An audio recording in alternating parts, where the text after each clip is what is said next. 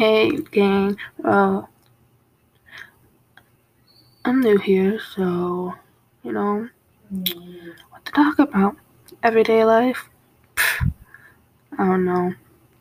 Or we can talk about how life sometimes, black and white, can be pretty boring. But always that one friend to cheer you up in the hard times, who stays by your side. But what happens when you start to like them? Like, oh my goodness. Then life starts to get interesting, It's just like, well, what do I do now? Also sucks when they have a girlfriend. But it's just the process of life. So,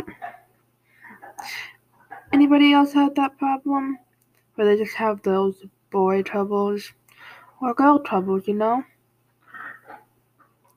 Just that problem with that one person that you like, and just like, they don't see you,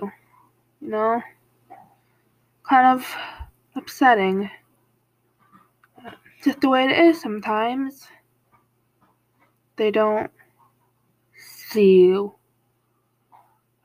You're just a friend. That one friend.